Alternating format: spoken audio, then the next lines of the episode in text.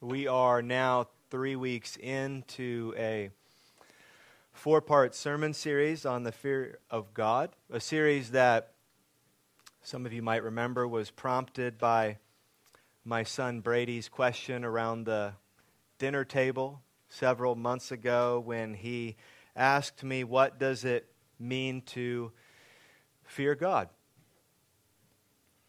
If there is a particular sermon series that you'd like to see done in the future, you may want to consider prompting one of my boys to ask a question at the dinner table, perhaps a monetary prompting. Probably work. So, what does it mean to fear God? That's the question that we've been asking for several weeks now, and we'll continue through next week. What does it mean to fear God? And that depends on how well you know yourself and how well you know God. Do you know that you're a sinner? Do you know that God is holy? Do you know that God is all powerful? If you do, then you'll fear God. If you know that you are a sinner, if you know that God is holy, if you know that God is all powerful, then you will fear him. In Joshua chapter 4, verse 23,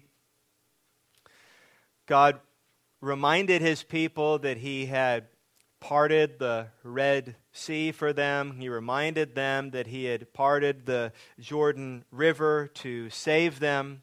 And he said he did that and reminded them of those powerful things he had done so that all the peoples of the earth may know that the hand of the Lord is mighty, that you may fear the Lord your God forever. That is first fear. It is right fear. It is terrifying fear. It is according to Isaiah 8:13 the dread of the Lord. This fear of God, this dreadful fear of God makes you want to run and hide from God. It has made, I know, many of us, even Christians, want to run and hide. And many of us, even as Christians, have tried to hide ourselves from God. We've tried to hide ourselves under things like worldly success and relationships and moralism and perfectionism and even atheism and religion. We've tried to hide ourselves from the holy gaze of God. This all powerful God that we know we are before as sinners and it makes us squirm. But then, by God's grace, some of us here today, haven't we? We have also come to know His forgiveness.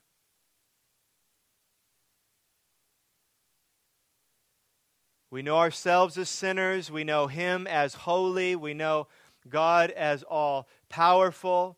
But some of us, by God's grace, have also come to know His forgiveness. And when we came to know his forgiveness, think of it this way it brought us out of hiding.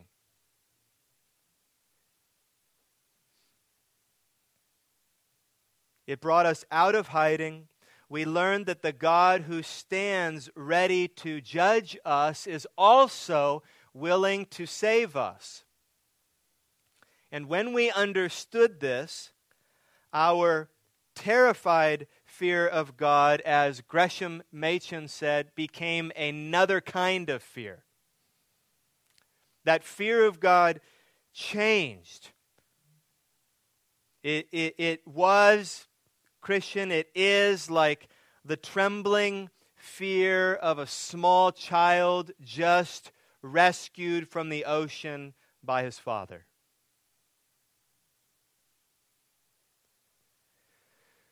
A fear that drove us to God, a fear of what almost was.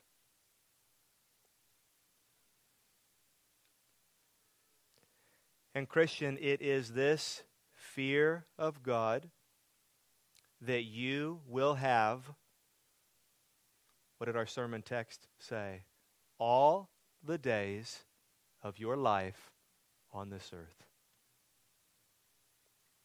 like that trembling child, now rescued in the arms of his loving Father.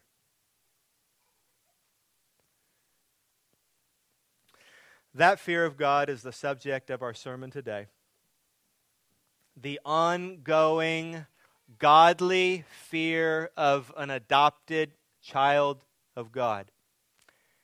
So, as we've talked about the fear of God, we've, we've talked a lot about what it means to fear God. Specifically, this morning, we're looking at what is this ongoing godly fear of an adopted child of God. And I hope and I want to get pretty practical this morning I want to get practical about what it means and what it looks like for a Christian like you and me. What does it look like to fear God? Because I think it's that Christian fear of God that is often misunderstood or misapplied. So let me read our sermon text again, and then I should pray before I preach. Deuteronomy chapter 4, verses 9 and 10. Only take care and keep your soul diligently, lest you forget the things that your eyes have seen, and lest they depart from your heart all the days of your life. Make them known to your children and your children's children. I need to grow in this. I was reminded this week. I'm not going to fear God if I forget the things I've seen. I'm not going to fear God the way I should if I don't keep in front of me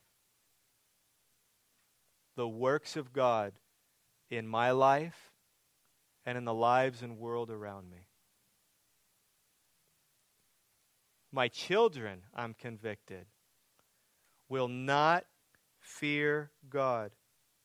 It will depart from their heart if my children don't know the things that God has done. If they don't learn how to see the things that God has done. They'll forget. How on the day that you stood before the Lord your God at Horeb, the Lord said to me, Gather the people to me, that I may let them hear my words, so that they may learn to fear me all the days that they live on the earth and that they may teach their children also. So, this is our prayer. God would help us to learn this fear of God, that we may teach our children this fear of God, that we would not forget the things that our eyes have seen, that the works of God would not depart from our heart, that we would make them known to our children and our children's children. I just prayed our sermon text. I was just reading that back to you. We will not fear God if we forget what He has done for us. Our children will not fear God if we don't talk about what the Lord has done for us. Now, I was convicted because this is more than just teaching, for example, your kids truth. This is more than teaching them Bible verses. This is more than teaching them. This is what you should do and should not do. This is look and see what God is doing right now, today, this morning, this afternoon, tonight, in our home, in our neighborhood, in our church, in our world. Give them eyes to see what God has done and what God is doing, lest they grow up and they don't see anything. What a task that is before us as a church. So we need to understand what this fear of God is. I need a better understanding of what this fear of God is that I hope for in me, in you, and in our children. So we should pray. Our Father in heaven, help us to understand what it means to fear you as Christians. In Jesus' name, amen.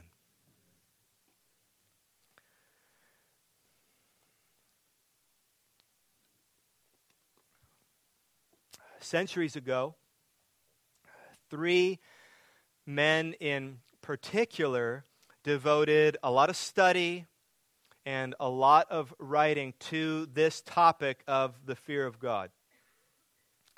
Specifically, they thought biblically about the differences between the fear of God in an unbeliever and the fear of God in a believer.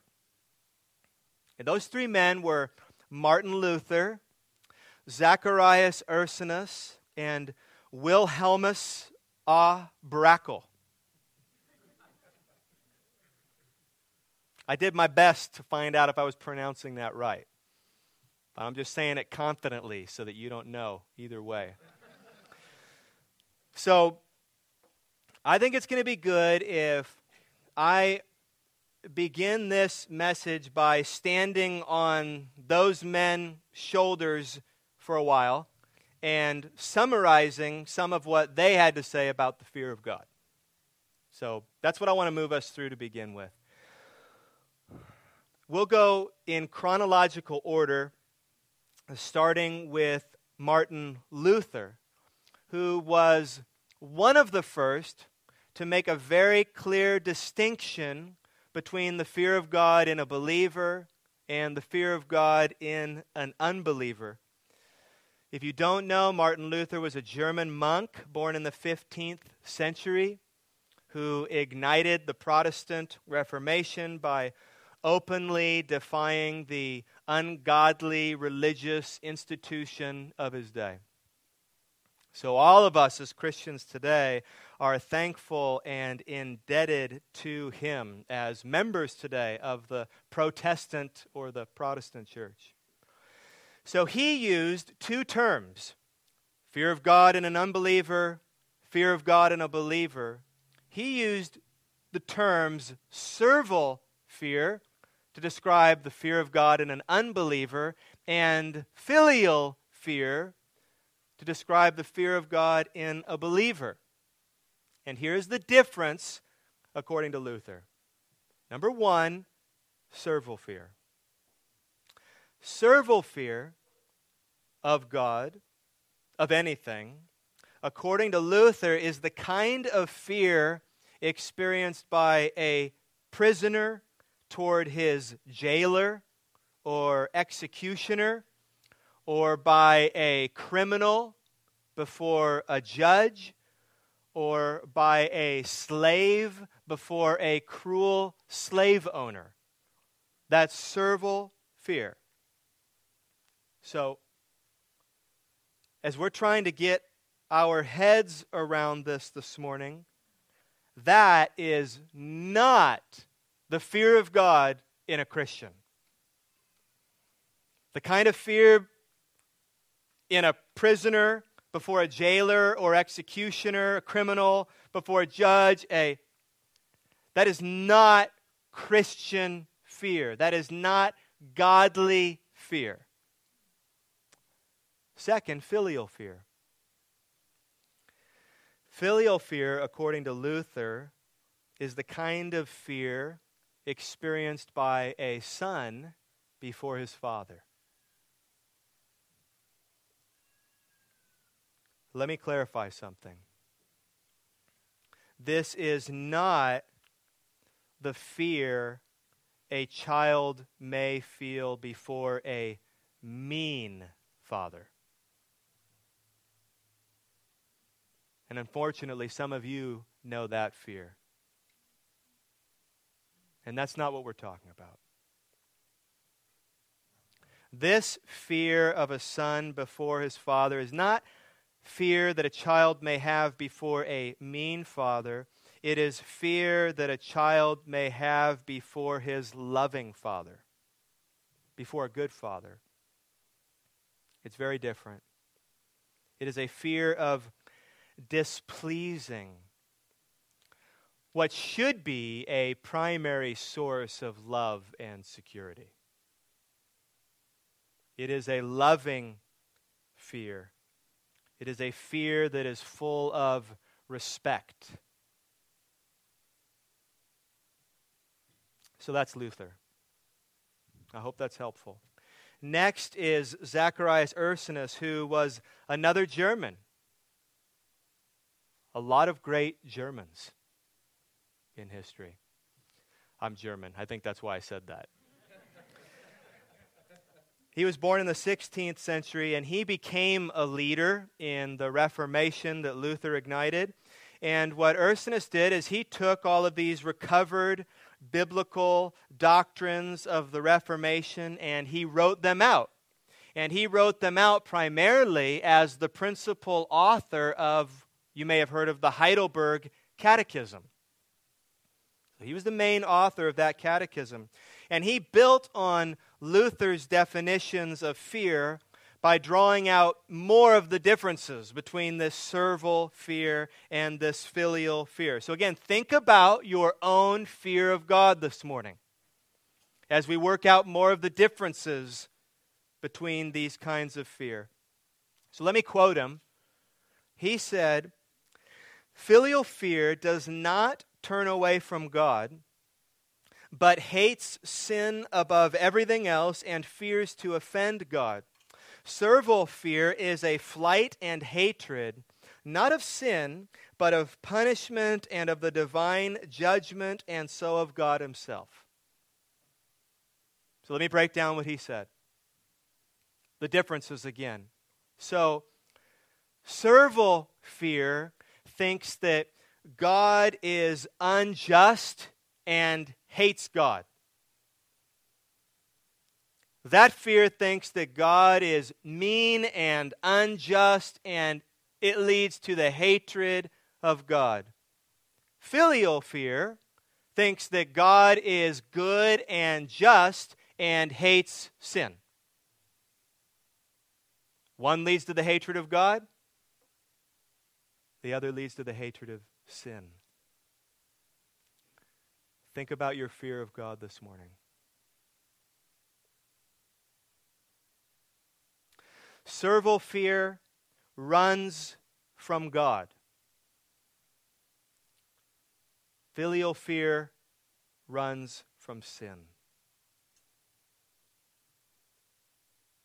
What are you running from today? who are you running from today? Are you running from God? Are you hiding from God? Are you running from sin?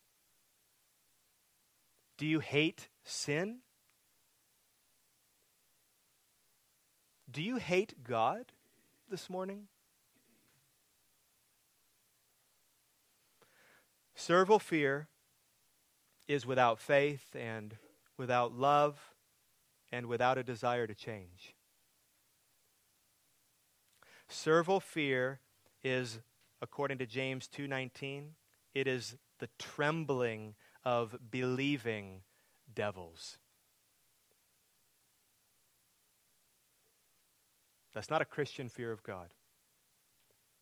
Even the devils, even the demons believe and fear God and tremble.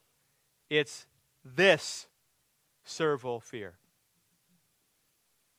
And finally, Wilhelmus uh, Brakel was born in the 17th century, not a German. Would have been great to go three for three, just didn't work out. He, he ministered in the Netherlands. Now, his heart, as he wrote, was not for the like academically minded theologian so much as his heart was for the common church member like you and me. And so he said things in a way that is, I find, easier to understand. So he provides, in my opinion, the best definition, what a thing to say, of the ongoing fear of God in an adopted child of God. And that's what we're after. What is this fear of God in a Christian? What is this fear of God in an adopted child of God? What does that look like? Here's his definition Filial fear, you see him standing on the shoulders of. Filial fear is a holy inclination of the heart, generated by God in the hearts of his children, whereby they, out of reverence for God, take careful pains not to displease God and earnestly endeavor to please Him in all things. What is the fear of God? Let me read you his definition one more time. Filial fear, or the Christian's fear of God, is a holy inclination of the heart. So it's felt, it's something inward, it's a different desire, it's a different appetite. There's a change inwardly. It is a holy inclination of the heart generated by God in the hearts of his children, whereby they, out of reverence or deep respect, whereby they, out of reverence for God, take careful pains to. So it's not just a heart thing, it's not just a feeling, it's active.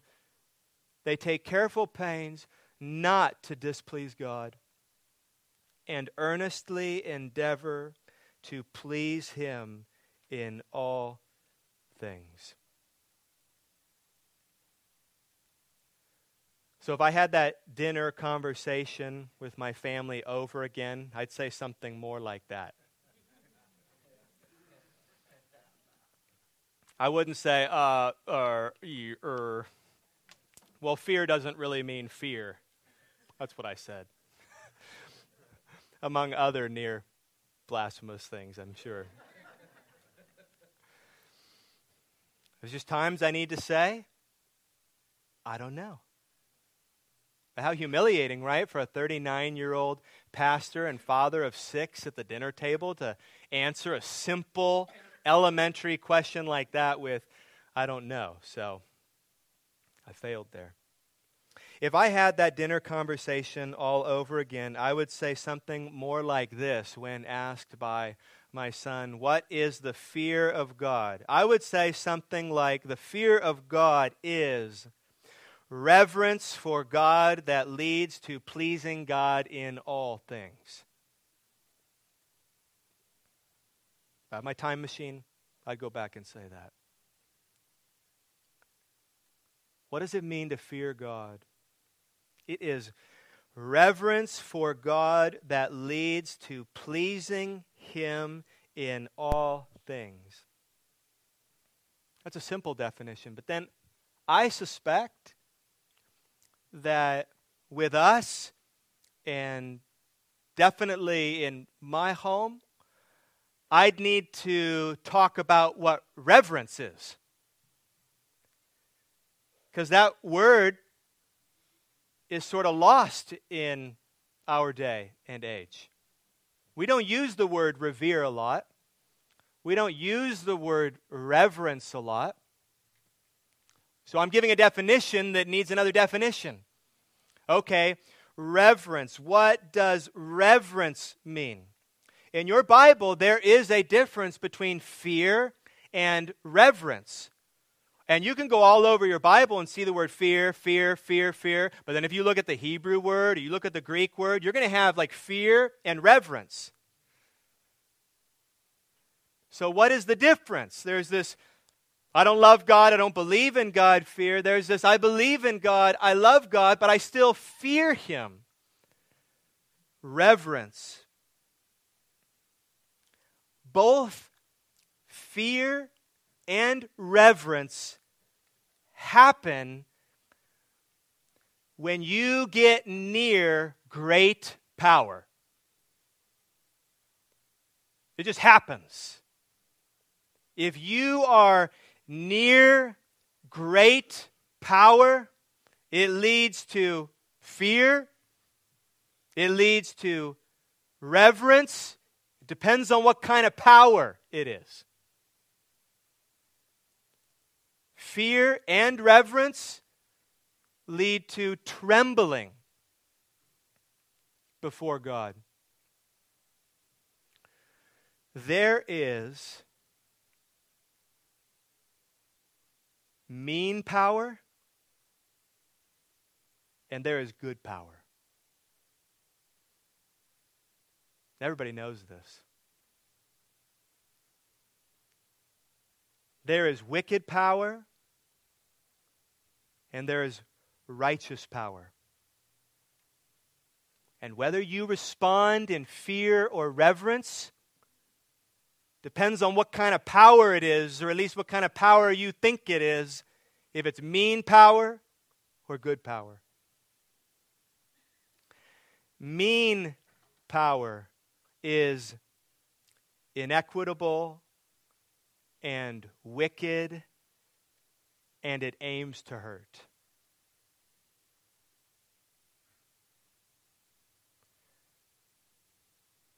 And sadly, some of you have been the victim of that kind of power.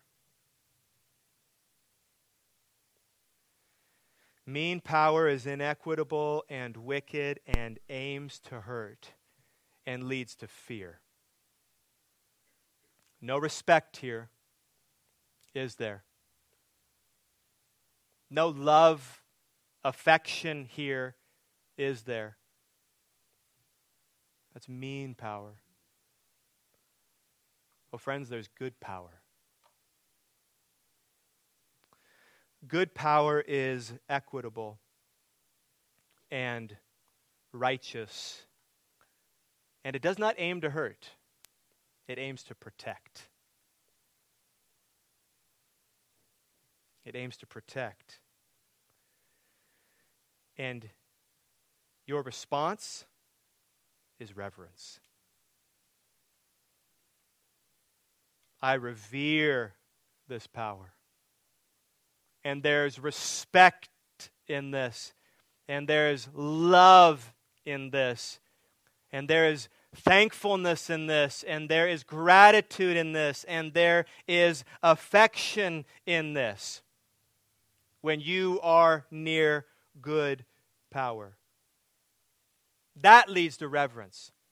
Now, who is God? Is God mean power or is God good power? God is good power. His is the ultimate power, more powerful than any other power, more mighty than all might, and his power is equitable and it is righteous and it is always not aiming to hurt, it is aiming to protect. First and foremost is another sermon, his glory. But it by nature protects. And when you come to know this powerful, merciful, protective God, you respond with reverence. Let's keep going. That was one of my goals this morning to just get out a biblical understanding, a working definition of what it means for a Christian to fear God. So, again, the Christian's fear of God is reverence for God that leads to pleasing God in all things. But I think there's more work we could do. That's a biblical understanding. That's a good, I think, working definition. But now, here's what I'd like to do. Let's do a survey of some of the fear of God texts in your Bible, and there's so many, we don't have time to look at even close to all of them. Old Testament, New Testament, all over the Bible. But let's learn more together about what this fear of God actually practically looks like. For you and me, Christian, in our lives and in our home, what does that reverence for God that leads to a pleasing of God in all things of my life. What does it look like? It's expected of me. And I'm supposed to teach it to my children. And there's a lot of children, whether they're yours or not. There's a lot of children here. And we want to teach them this. How can I spot this fear of God in myself? How can I spot this fear of God in others? Are you looking for a spouse this morning? You're not supposed to answer that out loud. Some of you did. That's great. Is this that portion in the service where we get. No, it's not. What are you looking for? I hope you're looking for the fear of God. You looking for friends? Are you looking for a church? So I think it's helpful to know more than just reverence for God that leads to pleasing God in all things and in all of life. What does this practically look like? What does a God fearing Christian look like? So let's start with this. Number one the fear of God flavors everything you do as a Christian.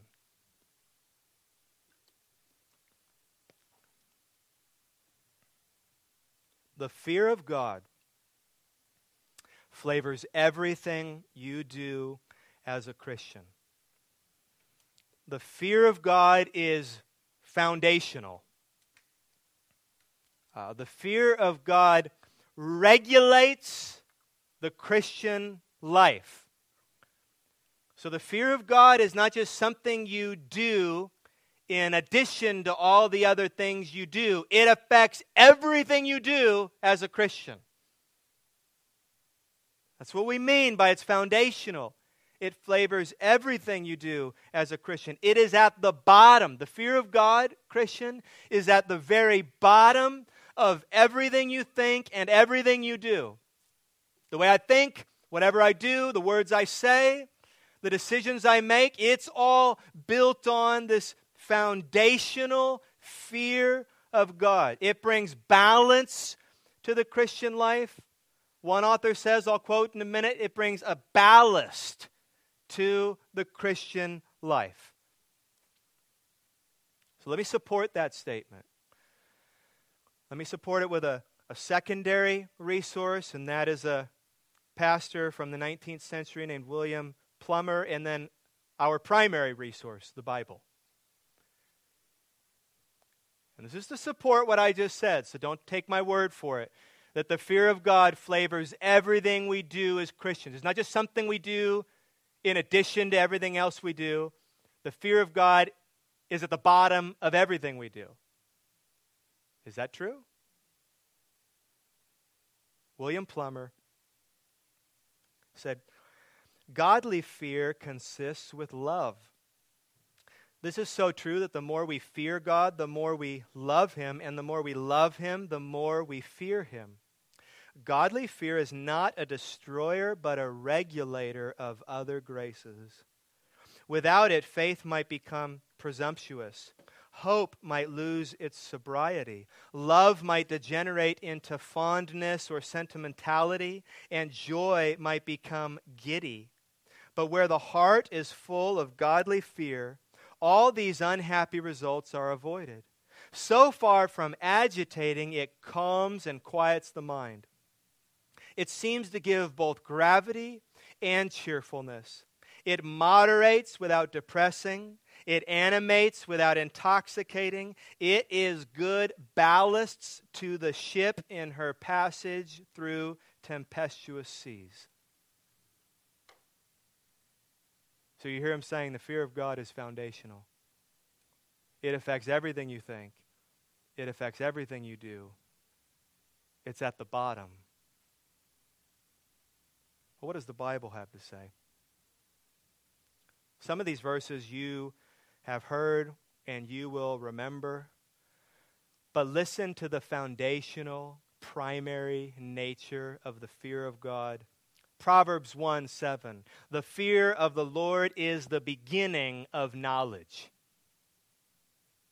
That means if you don't know the fear of God, you don't know anything. What a thing to say. The fear of the Lord is the beginning of its first base. It's the very start, it's the very beginning. If you don't know the fear of God, you don't really know anything. There's other verses like it. You've heard Proverbs 9:10. Proverbs 111, 10 says the same thing. The fear of the Lord is the beginning of wisdom. It's not just the beginning of knowledge. You don't know anything. It's the beginning of wisdom. You don't know how to live. True wisdom is knowledge applied to your life. There's no wisdom. You don't know what's up. You don't know what's down. You don't know the decisions to make. You don't know the right way to go if you don't have a fear of the Lord. That's foundational. Two more. Later in Deuteronomy chapter 10, verses 12 and 13. And now, Israel, what does the Lord your God require of you but to fear? This is first. The Lord your God, to walk in all his ways, to love him, to serve the Lord with God with all your heart, with all your soul, and to keep the commandments and statutes of the Lord which I am commanding you today for your good. But what did he say first? You need to fear the Lord. And then, even later in Deuteronomy chapter 31, verses 12 and 13 Assemble the people, men, women, and little ones, and the sojourner within your towns. That's everybody. That they may hear and learn to fear the Lord your God and to be careful to do all the words of his law that their children who have not known it may hear and learn to fear the Lord your God as long as you live in the land that you are going over the Jordan to possess. So, friends, hear God's word. The fear of God flavors everything in the Christian life. It is not something you do in addition to everything else you do. It is at the bottom of everything you do. So that's number one. And then number two, okay. So the fear of God flavors everything I do as a Christian. What do you want to know? How does it flavor everything I do as a Christian? What does it taste like? So I get that God's word says the fear of God is foundational, reverence for God is foundational. We're just getting even more practical. So, what does that actually look like? How does the fear of God flavor everything you think and do in the Christian life? How does it make everything look different? I want you to evaluate your fear of God this morning.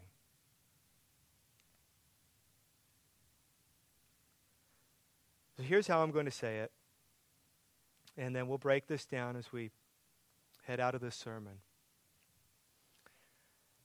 I thought of how to say this, and I felt like there was a better way out there to say it. But this is where I'm convinced God wants us. The fear of God flavors everything you think and do as a Christian with seriousness.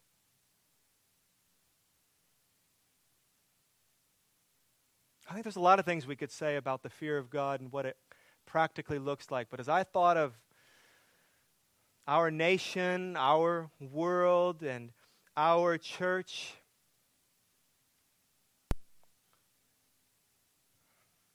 The fear of God flavors everything you think and do as a Christian with seriousness. This is missing in Christians today. We are too casual, too cavalier, too flippant too shallow, too superficial. And in many of us, and in many different ways and areas, there is a seriousness that is missing in our Christian life. We do live in a culture and even a Christian culture, I think, that tends to, we've talked about this before, to demote God and promote ourselves. So the ocean that exists between us and God feels more like a puddle. And so I think I'm better than I actually am. And I think God is worse. What I mean is more lenient than he actually is and I'm not really in that much trouble before God, and I'm a good person, and on and on and on, right? And it's just kind of narrowing the gap that is between sinners and a holy God. And I do that by promoting myself and demoting God. That is the opposite of fearing God. That's the opposite of fearing God. And it will not lead to seriousness in the Christian life. So let me give you an example of this. I want to illustrate this because you're thinking, what are you talking about? I don't maybe you don't see that. Maybe you don't see this demoting of God and promoting of ourselves. For whatever reason, I was in several different ways bombarded by this this week, and it got me to thinking about these very popular the term has been coined heaven tourism books.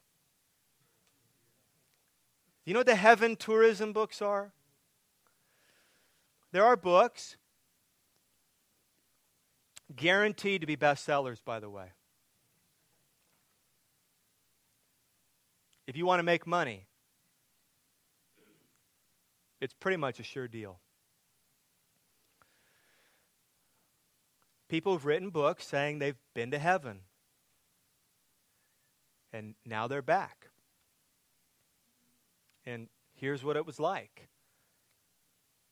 And I saw God, and I saw Jesus, and I'm here to tell you that heaven is for real.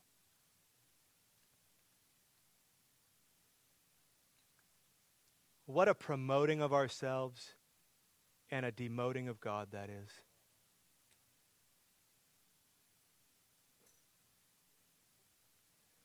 Now, first of all, friends, just so you're equipped, no one goes to heaven and comes back. If they went to heaven, they would have stayed there. In fact, that'd be very cruel of God. If He took me to heaven, and sent me back, I'm now the angriest, most bitter person on earth. I mean, I love you guys, but I know that it, does, it doesn't have anything, doesn't compare at all to heaven. But let me just, because I, I know what you think like I think, you know, what gives me the right to dismiss, dismiss a person's experience? Well, the Bible gives you the right. So let me just give you a few verses. This is, this is a little bit off topic. It's just a little bit, these verses, but I just want you equipped with these because it's real popular. Proverbs 30, verse 4 Who has ascended to heaven and come down? Who has gathered the wind in his fists? Who has wrapped up the waters in a garment? Who has established all the ends of the earth? And, and I want to scream right now, but the answer is no one except God. That's what that scripture is telling you. No one. John 3:13. Let's go New Testament. No one has ascended into heaven except he who descended from heaven, the Son of Man. That's very clear. And that's Jesus. So now it's this guy and Jesus, or this child and Jesus, that we would add to John 3:13. I don't want to do that. There are only 4 biblical visions in the Bible. Only 4, and they are Isaiah, Ezekiel, John, and Paul. And it's really interesting. Paul in 1 Corinthians 12 says, I saw things that it's not even right for me to talk about. And he said, I don't even really understand what I saw. John felt like he was dead when he saw the glory of God. Isaiah and Ezekiel, they were traumatized. Traumatized. If you, if you go see God right now, if you see Jesus right now, you will be traumatized. You're not going to come and write a book about it. You're not going to go on a, on a news show. You're going to be laying down in conviction of sin before a holy God. None of these people, as far as I know, were traumatized by the presence of Jesus. Am I to think they were better than Isaiah and Moses? Ezekiel, the beloved disciple, John. Our thoughts of ourselves are too high, and our thoughts of God are too low. And we live, you know this, where we promote ourselves. We live in a culture where most we live in a culture where very few tremble before God and everyone gets a trophy. We experience that with our kids in sports. You know about the participation trophy? You get a trophy just for being you. You showed up. Congratulations. You get a trophy. You participated. You get a trophy. That is ungodly. Not everyone gets a trophy, friends. Not everyone, that's a whole other sermon, but not everyone, even in heaven, gets a trophy, a reward. There's rewards in heaven. It's not for participation, just recently, my one of we joke about it in our house. One of my sons got a he played basketball, and at the end of the season, they they all they all have a trophy. Every single one of them. Like not just the most valuable player, they just they all have a trophy. And every single trophy says the outstanding player award. this is not helpful. This is promoting this is promoting man. And then we don't tremble before God. And then something can happen to us, and we can have the audacity to claim that we went to heaven and we stood before Jesus and have come back to convince all of you that heaven is for real because the Holy Spirit and the words of Scripture were not enough. I need a seven year old to convince me. Heaven is for real because God says heaven is for real. Amen. That is not serious. That is not serious Christianity, friends. So, the way the fear of God flavors everything we do as a Christian is it does, it should flavor everything you think and do as a Christian with seriousness. We cannot be casual with God. We cannot be flippant with God, cavalier, shallow, superficial. We need to be serious before God. We need to be sincere before God. We need to be earnest in our walk with God. And this is prompted by reverence or fear of God. So, in conclusion, another step, getting more specific. Two things. Two things that need to be serious for the Christian. And examine yourself, please. Two things. Number one, serious obedience. And number two, serious worship. Is your obedience serious? Are you serious about obeying God? Do you revere God? Do you fearfully obey Him? What about your worship? Is your worship of God serious? Do you fearfully worship Him? Do you reverently worship Him? Let me give you the verses. Serious obedience. Serious obedience. So many I could quote. Let me give you three. Psalm 86 11.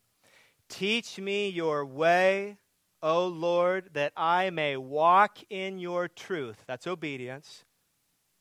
Unite my heart to fear your name.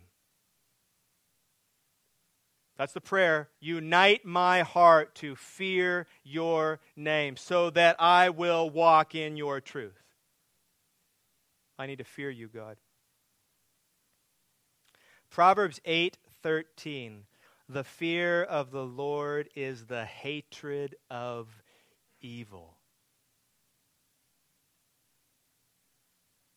How seriously do you hate evil?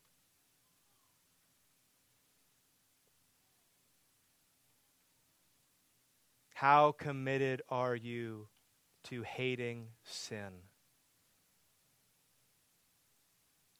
How seriously do you take obedience?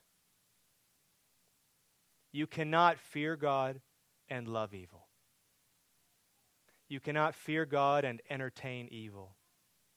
You cannot fear God and laugh at evil. If you fear God, you will hate evil. That's serious obedience, serious commitment to holiness. And Proverbs 119, 120. I'm still thinking about this verse, and I think I will be thinking about it for a long time. This is a Christian. This is a believer. This is a faithful one who says, My flesh trembles for fear of you, and I am afraid of your judgments. That's a Christian talking. So I don't have this, right? I don't have this servile fear, like this cowering that God is going to be mean to me. That's the Christian does not have that fear. And yet, and I don't know about you, and yet I am fearful of God's discipline. That is a motivator for you, Christian. We talk so much about your love for God motivating you to obedience, and we should talk about that. You're obeying God out of love for Him and out of gratitude for Him, but don't you know that He disciplines those whom He loves? I don't want to be disciplined by God.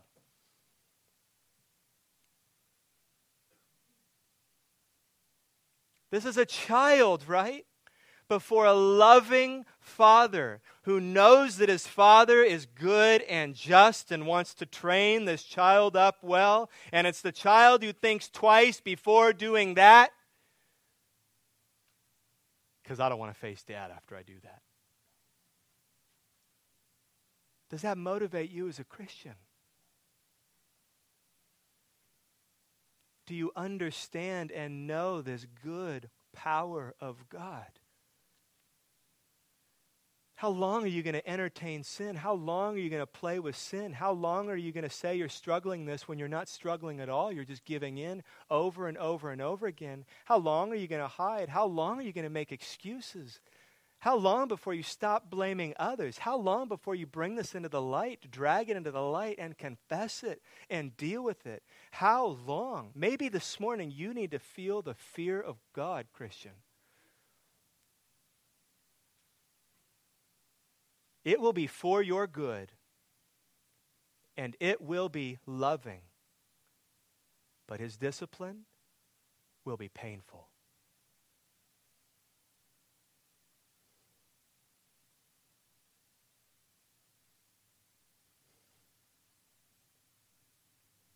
That makes me serious about obedience. That's the ballast I need. I don't take these things too lightly. And then, second and finally, serious worship. Serious worship.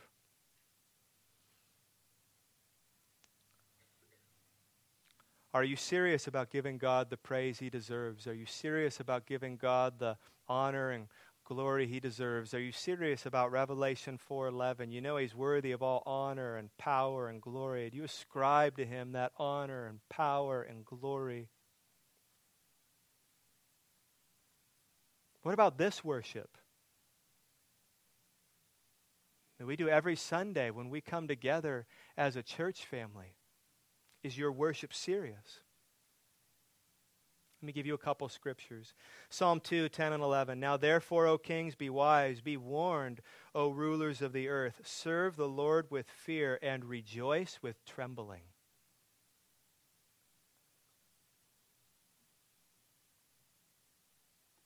I didn't expect to see those two words in the same sentence. Rejoice with fear rejoice with trembling. Or Isaiah 66, 2. But this is the one to whom I will look, he who is humble and contrite in spirit and trembles at my word. Put those together. So there's rejoicing, rejoicing with trembling, and trembling at my word. We come here every together. We come here every Sunday together and we rejoice together. We celebrate together. We sing together. And the Word of God is at the center of everything we do every Sunday from beginning to end. Are we rejoicing with trembling? Are we trembling at God's word?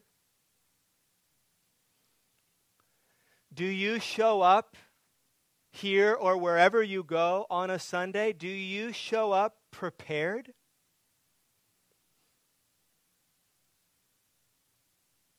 Are you thinking about this Saturday night? Are you thinking about this Sunday morning?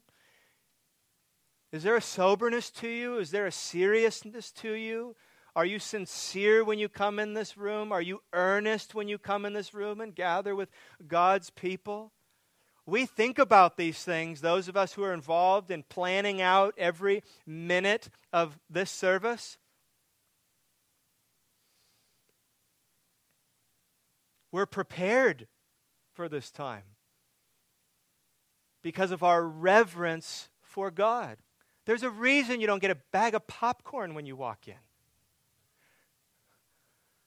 There's a reason there's not like smoke coming up, you know, behind me from a fog machine. There's a reason we don't have lights and strobe lights and disco balls while we're singing.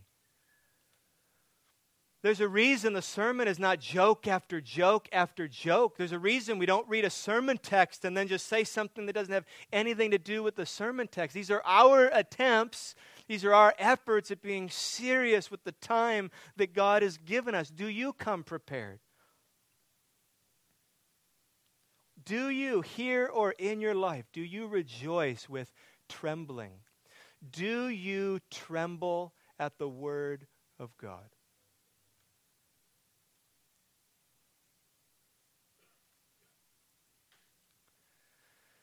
This is what I think it means for the Christian to fear God.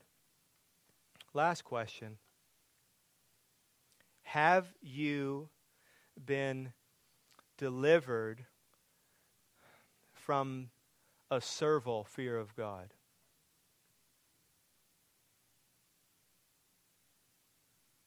Do you still fear God like that criminal before his jailer or his his executioner, or like some slave before a wicked and cruel slave owner? Is that your relationship to God? Is that the way you fear God? Is that how you operate as a Christian? Just trying to keep this God happy with you? Just trying to work off your sins? Just trying to be good enough? Just trying to have a good enough reputation? Aren't you exhausted? Aren't you tired? Do you know that God is also merciful and gracious? Do you know that He is ready and willing to save? Do you know what He has done? To rescue you? Do you know who Jesus is? Do you know that Jesus came and lived the perfect life that you're trying to live? Do you know that he died and paid a price that you should have to pay? And do you know that if you love him, that if you commit yourself to Him, that if you believe this good news, that you will be saved? Your terrifying fear of God can this morning become another kind of fear. A loving reverence for God. Will you bow your heads? Let's pray. Father in heaven, thank you for your word. And thank you for helping us to understand in your word what it means to fear you. God, would you bring reverence to our hearts? God, where we have been too casual with you, where we have been presumptuous, would you bring conviction now? God, may we now become more serious about our life in you. God, convict us of sin, make us broken and contrite. Make us people who seriously obey, who seriously rejoice, who seriously worship you.